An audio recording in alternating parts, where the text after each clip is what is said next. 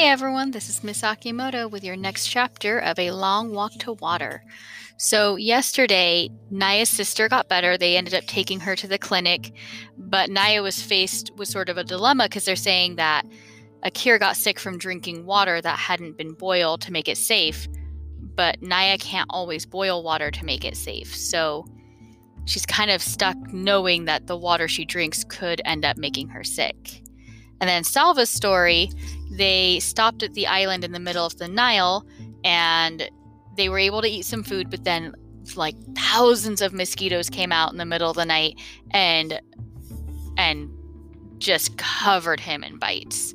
So they went to the other end of the Nile and now they are going to be crossing the Akobo Desert, which is the most dangerous part of their journey. So let's find out what happens next. This is Chapter 9 Southern Sudan, 2008. Nya's family had been back in the village for several months the day the visitors came.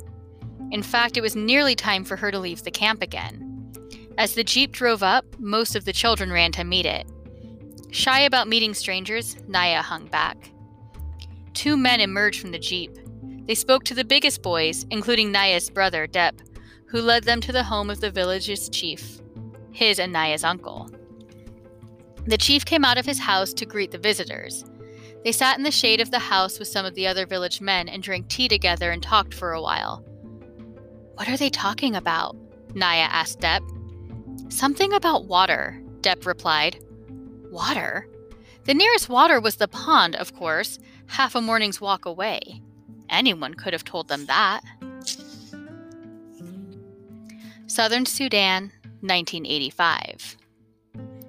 Salva had never seen anything like the desert. Around his village, Loun-Ariik, enough grass and shrubs grew to feed the grazing cattle. There were even trees. But here in the desert, Nothing green could survive except tiny evergreen acacia bushes, which somehow endured the long winter months with almost no water. Uncle said it would take three days to cross the Akobo. Salva's shoes stood no chance against the hot, stony desert ground. The soles, made from rubber tire treads, had already been reduced to shreds held together with a little leather and a great deal of hope. After only a few minutes, Salva had to kick off the flapping shreds and continue barefoot. The first day in the desert felt like the longest day Salva had ever lived through. The sun was relentless and eternal. There was neither wisp of cloud nor whiff of breeze for relief. Each minute of walking in that arid heat felt like an hour. Even breathing became an effort. Every breath Salva took seemed to drain strength rather than restore it. Thorns gored his feet. His lips became cracked and parched. Uncle cautioned him to make the water in his gourd last as long as possible. It was the hardest thing Salva had ever done, taking only tiny sips when his body cried out for huge gulps of thirst quenching, life giving water. The worst moment happened of the worst moment of the day happened near the end. Salva stubbed his bare toe on a rock, and his whole toenail came off. The pain was terrible. Salva tried to bite his lip, but the awfulness of that never ending day was too much for him. He lowered his head, and the tears began to flow. Soon he was crying so hard he could hardly get his breath. He could not think, he could barely see. He had to slow down, and for the first time on the long journey, he began to lag behind the group. Stumbling about blindly, he did not notice the group drawing farther and farther ahead of him. As if by magic, Uncle was suddenly at his side. Salva Mawien Dut Ariik, he said, using Salva's full name loud and clear. Salva lifted his head, and the sobs interrupted by surprise. Do you see that group of bushes? Uncle said, pointing. You need only walk as far as those bushes. Can you do that? Salva Mawien Dut Ariik. Salva wiped his eyes with the back of his hand. He could see the bushes. They did not look too far away. Uncle reached into his bag. he took out a tamarind and handed it to Salva. Chewing on the sour, juicy fruit made Salva feel a little better. When they reached the bushes, Uncle pointed out a clump of rocks up ahead and told Salva to walk as far as the rocks. After that, a lone acacia, another clump of rocks, a spot bare of everything except sand. Uncle continued this way for the rest of the walk. Each time he spoke to Salva using his full name. Each time, Salva would think of his family and his village, and he was somehow able to keep his wounded feet moving forward one painful step at a time. At last, the sun was reluctantly forced from the sky. A blessing of darkness fell across the desert, and it was time to rest.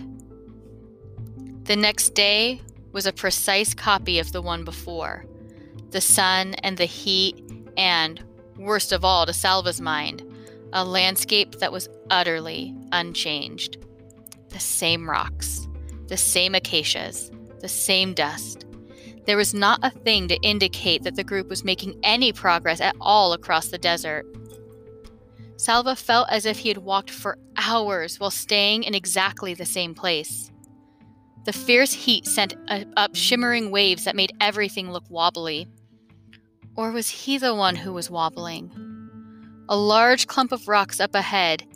It almost seemed to be moving. It was moving. It was not rocks at all.